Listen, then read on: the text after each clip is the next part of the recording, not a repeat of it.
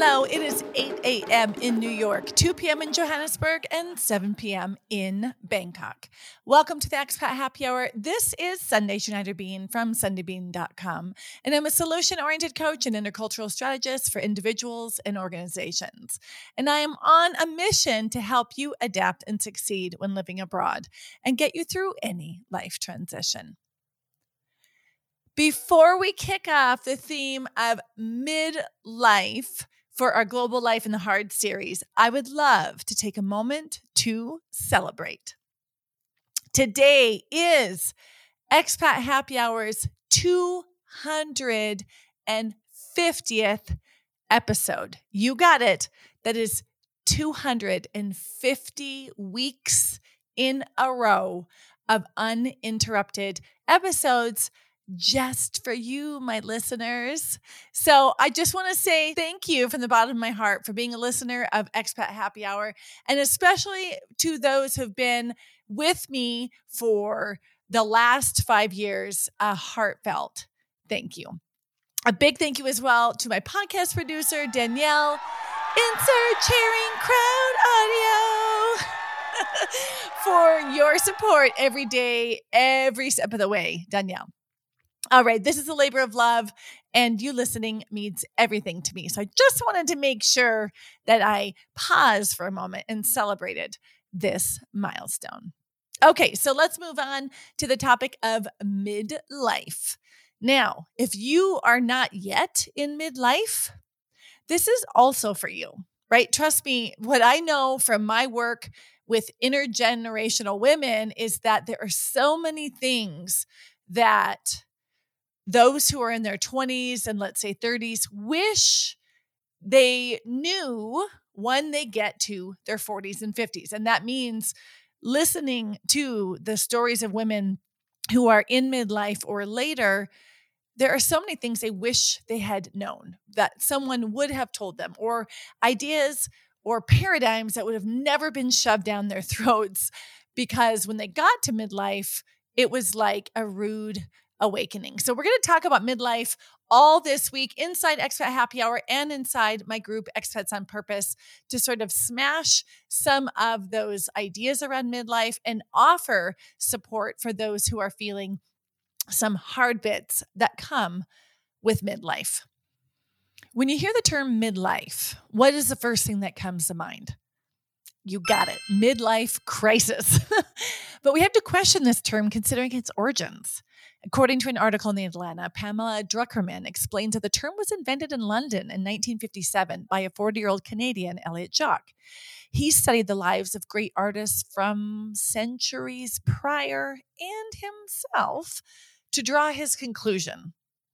In recent years, we're seeing that the idea of a midlife crisis are being challenged when we focused on the real crises that are happening in people's everyday lives.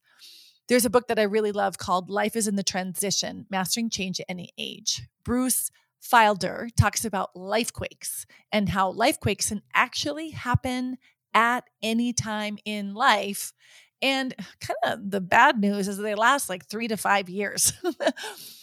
they can be from something internal or something external. This is what I call transformation, right? And I like to think about life quakes as an opportunity to leverage that transformation in a way that makes the most of it for you, right? Some of those transformations you don't get to choose, but others you can sort of support. But we're going to talk about some of the myths and things that we have around midlife, some things that have been sort of twirling in my mind that I want to just bring out to light and see whether you think they're true or not. I also really adore the work of Barbara Waxman. She is a gerontologist and life coach, and she talks about this term middlescence. Middlescence, kind of like adolescence, but for mid age. She says it's a transitional period between the ages of about 45 to 65, marked by an increased desire to find or create greater meaning in one's life.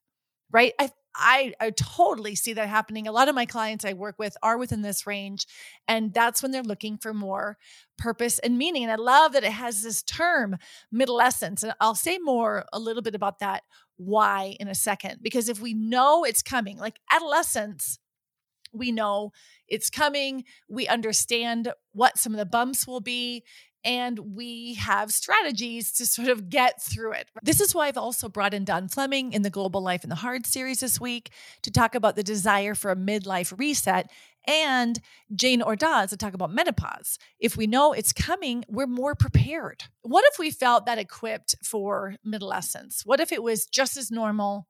as adolescents and we treated it as such and we had strategies at our fingertips to work with it wouldn't that be different? Wouldn't this word of crisis go away? Right? I mean, it, it just bothers me because this is just being human, right? A human who happens to be in midlife. I digress. Now, let's look at what's going on with evolution with our uh, for a population. This idea of middlescence, this period from 45 to 65 might be happening. When we look at the life expectancy of the world population, right? So life expectancy at birth. And we're checking on data from the United Nations Population Division estimates. I was shocked to see that life expectancy in the 1950s globally was 45 and a half for men and 48.5 for women. What? Right? That is amazing. So, some of you who are listening are already older than that. I know that I'm heading towards that direction. What would be doing what would we be doing differently if we knew that life was on its way out in a year or two? Right? what would we be doing differently in terms of our planning and our goals, right? Imagine if life, you know, when life expectancy was in the mid 40s how people behave differently, right? My parents were born in 1950. So they were being raised by parents who expected life to be shorter than we expect now, right? So imagine all of the things that we assumed that were being taught then are now inside of our bodies, but the actual reality of how long we'll live is changing. According to UN data, by 2060, our global life expectancy will reach 80 years of age. In the next 40 years alone, life expectancy in South Africa is projected to move from 64.38 to 71.11. In Canada, from 82.57 to 87 0.57. In Spain, from 83.69 to 88.42. And in Japan, from 84.77 to 89.35. So that means as a population, we're growing older. And thanks to advancements in medical technology and food security and all of that, more life is expected to last longer in both developing and highly industrialized countries. Due to these advances, in some areas of the world, 100 is the new 80. Put that in perspective. We're raised with ideas that you're already basically old while you're in the 40s, right? We're raised with those ideas, but now we're living a life where we've extended our life by decades from the concepts that were held in the heads of those who are raising us when we were born right? So there's a paradigm shift that has to happen also in our thinking, right? And when I work with my clients, it's important for us to think about that to to anticipate an extended life right? And now we see why it makes sense. Middlescence. This desire for creating more meaning in one's life. Do the math. You're in your 40s 50s 60s 70s 80s let's say you're going to live in your 80s you've 40 years ahead, four decades of decent health. I know my parents, they're in their early 70s and are in impressive health. My father is still working, right? My mother is is running the show like she always has. Right? I am in my early to mid 40s. So 44, 54, 64. I have 30 years ahead of me that is important when we think about how we want to be showing up in our lives. What are we going to be doing next?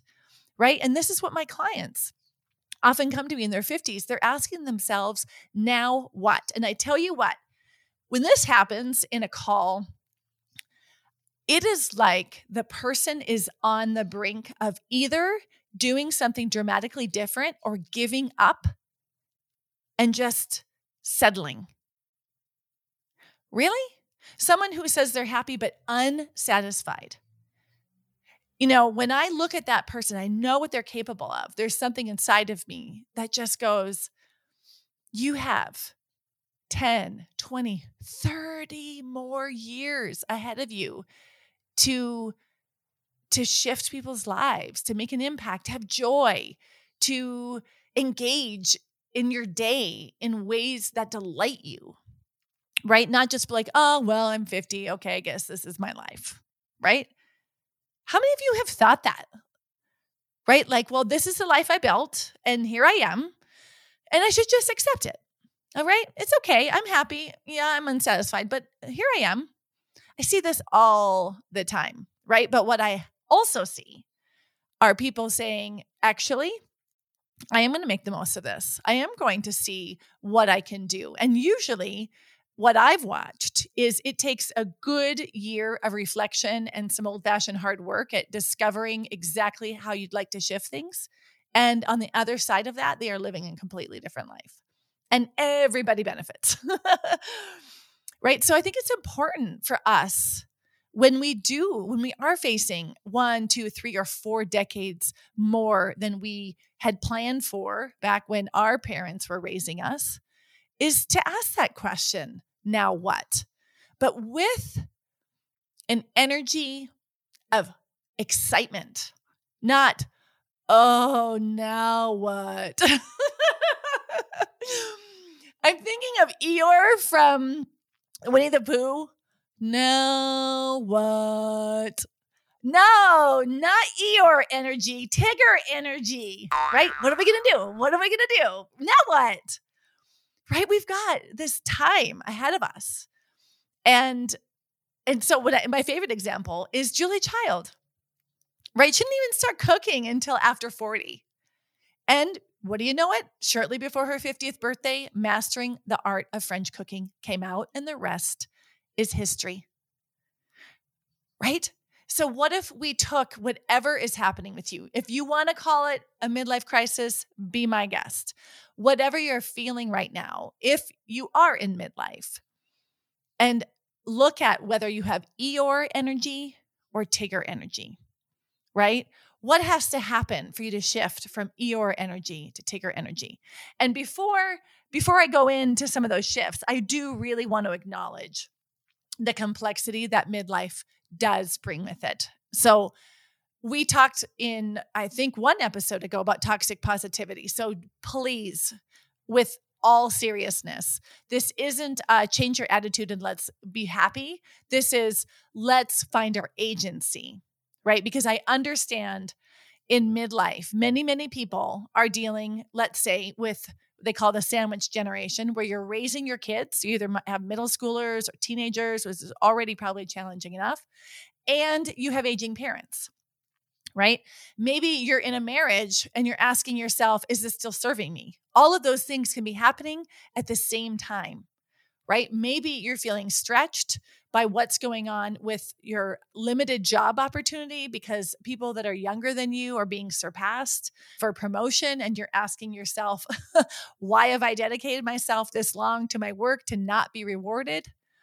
Right? Or maybe you're facing your own health and how that's changing. I want to acknowledge that. That is all true. And one of the things that i think is important is when all of those things are happening at one time. We do not have the luxury of being sloppy with our self care, right? Taking excellent care of our health. I call that first class self care, being amazing with our boundaries. And I would also invite a little mind hygiene, right? What stories are we telling ourselves that are helping us feel defeated in this phase of life? And instead, what could we be focusing on that would actually help us reclaim some of our personal power and take charge of where we are in all of the complexity. All right, so let's go on. I want to talk about this the problems with the midlife crisis framing and offer a few alternatives just to see how that resonates with you. One, I think the problem with midlife crisis, the first is the cliches. Like let's just get that out of the out of the way. I know you're thinking of a sports car with a guy in a leather jacket and a secretary in a red dress, right? I just know that's what you're thinking. and this is a really common cliche that I have been um, raised with in the media. I'm curious across cultures what other cliches come up, but this idea of crisis is something that we we kind of um, we make fun of someone who's in that case, like, oh, look at what they're doing, right? And we we look at that as if we're better than them, right? And it we look at those cliches and we say, I am above a, a crisis, right? When that is our standard of a midlife crisis, which which actually will then be bad news for you if something hits you that feels like a crisis, right? Because you weren't owning the fact that you're human and maybe you could go through some tough stuff. The other thing I think is problem with this idea of midlife crisis is the word crisis literally means danger, right? It's a danger, it's a time of intense difficulty or danger. But, like, what if this unraveling that's happening for you, if you're feeling that right now, if you do identify with that, what if that is like the best, worst thing that ever happened to you, right? What if, what if something is shifting and on the other side, even though it's not comfortable, on the other side is a life um, you can't wait to live? right there's another that's another problem when people are feeling like they're in uh, a crisis it's something dangerous but what if it's actually saving you from a life that feels unsatisfactory i think the other thing that happens when we talk about when people get into a space where they're struggling with midlife is there's this idea of forever right when I work with people in midlife, they look at whatever job choices they made, whatever where they live, or maybe how they live, if they agreed to, let's say, expat life, or maybe even some of their longtime friendships or relationships. This idea of forever is there, and it sets up this this emotion of if I change something, I'm breaking something, right? It's like positioning your life as a brick house that you built, right? There's a foundation, there's construction, you build with bricks and they're cemented. And if you want, you first you decorate it, right? And if you want something different, you just change the decorations. But you have the exact foundation, the the size of the walls and the size of the rooms stay the same. The layout stays the same. So if you're left unsatisfied and you see your life as that brick house, what are your options? Like break down the house that you built for the last 20 years? That sounds awful. it sounds like a loss of a huge investment, right? And this is something that I see happening over and over with my clients where they come to me feeling almost shameful. They say, I spent the last 20 years building a life that now I don't know if I want right? And it's like they're looking at the house they built, they're seeing their life in terms of a brick house. And now they're saying, what do I do? Do I take a sledgehammer to this? Or do I just accept that these walls feel small and live with it?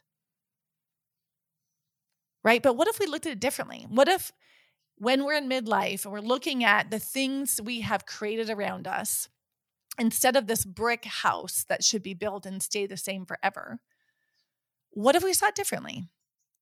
Like, what if we let ourselves see what we've built in our life as way more organic? Right? Let's play with that a little bit. Let's play with how that shifts our energy when we look at our life, midlife. Instead of that brick house, what if we saw ourselves in a garden? Right? We've got this process, planting seeds, and then we have the fruits of our labor sometimes you know, bugs come along and destroy what we've built. Other times we have the sweet fruit. Sometimes we like to shift depending on the season and change what we're growing, right? It gives us so much more flexibility when we stop looking at our life like a brick house and we start looking at it like something organic, like a garden, right? Meaning, look at what I've been planting for years Look at the soil, the fertile soil that I have nurtured or maybe neglected, right? What do I do now? What do I do now to have this garden be a place that I want to be? Right? That is, I think, a shift that people can look at. And I see this, I'm sharing this because I see this come through a lot in coaching. And even when I share this with you, I have like tension in my shoulders where I feel like I have something heavy on my back. This, that's the energy that clients will come to me with when they're like, ah, I'm 50 and I've lived abroad for 12 years. I've been the accompanying partner. My partner has a career. I don't have a lot of professional experience. I've been volunteering a lot. So, do I just accept this and I ride this out until my husband retires? Right? It's like this heavy weight saying, This is the house I built and now it's on my back instead of flinging open the gates of the garden going, let's look at the soil. What's fertile? What's not? Let's do something, right? So that's a shift I'd invite you to make. There's another one that really is connected to um, this idea of seeing our life in a more organic way. And that is something I really hold dearly from Dr. Martha Beck when she talks about transformation. And she talks about transformation most simply like a butterfly right? So you, there's this adorable, cute, chubby caterpillar who is rocking on the beautiful floor, you know, the soil, and is an amazing caterpillar, right? Loves life as a caterpillar. And one day the caterpillar goes, hmm, kind of done being a caterpillar. and it wakes up in the chrysalis, but it's not a caterpillar in the chrysalis. And there's like this trust that somehow the DNA will know how to reform itself into something amazing, right? That's that space of bug soup. And when that reformulation starts happening, can you imagine how frightened that little former caterpillar is? but this thing starts to form and shift. And that's the same thing that happens often when I see my clients in midlife. It's like, wait a minute, all the things I've been building, my caterpillar life, was really amazing. And something is shifting inside, whether it's internal or maybe something from the outside shifted. And now you find yourself in the cocoon and bug soup, and it can feel scary because you don't know what's next. And then over time, the shape starts to form, and you fight your way out of this cocoon, out of the chrysalis. And it's that hard work of the fight, actually, that makes you strong enough to fly as a butterfly, right? So, again, if you're feeling like midlife in the hard, what if you took this organic metaphor of the caterpillar and put yourself in this story? Where are you? Are you the caterpillar? Are you in bug soup? Are you fighting out of the cocoon? Or are you in full flight? Right? Because that is transformation. That is closer to how life usually works, much more accurate than the brick house, right? It's living and breathing and changing all the time. And I get it. Right now, personally, I'm going through some bug soup right now. There's some stuff that's shifting in me and it you'll see it start shifting as well in my business. And I find myself there in the soup going, ah, oh, really? Am I going to make it out there? Am I strong enough to fight through? And on the other side, am I really going to be a butterfly? And then I ask myself, what if I'm really a moth? so self doubt comes, right? When you're in that phase. When I got this self doubt and I was asking myself if I'm really a moth, I just Googled cool moths and I saw these awesome pictures and it made me feel better. so that's it. Like, what if we looked at midlife in the hard differently, right? What if instead we really focused on the belief that the best is yet to come, right? And we thought about the time that we have in terms of possibilities, kind of like being a teenager, but just wiser. what if we looked at midlife as a chance to reset? And build a life that you can't wait to wake up to in the morning. I think those are more interesting questions than what will I do when I retire? Right? What can we do to place a power in our hands? Right? A power that society tells us we don't have. Right? All the rampant ageism, and especially in youth obsessed places like the US, where we're told the best is behind us. It's like, oh, no, no. what if we believed what the woman told me when I turned 40. She said, Life begins at 40, right? That's something I invite you to think about differently with midlife and the hard. How do we hold the hard and still hold our own power? Right? This is just a taste to get us thinking about midlife in our Midlife in the Hard series this week. It's part of a four week series called Global Life in the Hard. And I'm really excited for us to continue this conversation. All right. If you want more on midlife, you can check out my podcast, episode 117, Midlife Marriage Meltdown with Vivian Chuana. That took place last year on Expat Happy Hour. Plus, get inside my Facebook group, Expats on Purpose. This week, we're going to feature graduates of Expats Coalition and Don Fleming will be there to talk about midlife reset in the hard. Jane Ordaz will be talking about menopause in the heart. You might recognize Jane from episode 177, Mellowing Menopause with Jane Ordaz. All right, so join us an Expat Coach Coalition inside Expats on Purpose. If you haven't signed up yet for Global Life in the Hard, do so. That is in the show notes. But listen, before you go, I have something important that I want to say because I'm celebrating my 250th episode, I feel like I have, it's like my birthday and I get to, celebrate a little bit longer. I would love to just do a special call out to any one of you who are listening and you've ever felt for you, your next step in your life is to do more to serve expats. Or maybe you already work with expats and you want to elevate how you do it if that is you, I would love for you to apply to Expat Coach Coalition. If you haven't heard about it already, you can see some of the amazing women who've graduated from Expat Coach Coalition. It is a five month program where we focus on one part, the art of coaching, especially people in global mobility, tools that I have tested over a decade that I'll place in your hands that you can use and um, share with other expats through the program Adapt and Succeed. And I'll also pass down all the things that I've learned in my location independent business over the last eight years, plus being in corporate in the industry over a decade. I want to be able to share that with you. And that's how I do it through Expat Coach Coalition. It's industry leading professionals united by our passion for serving expats right?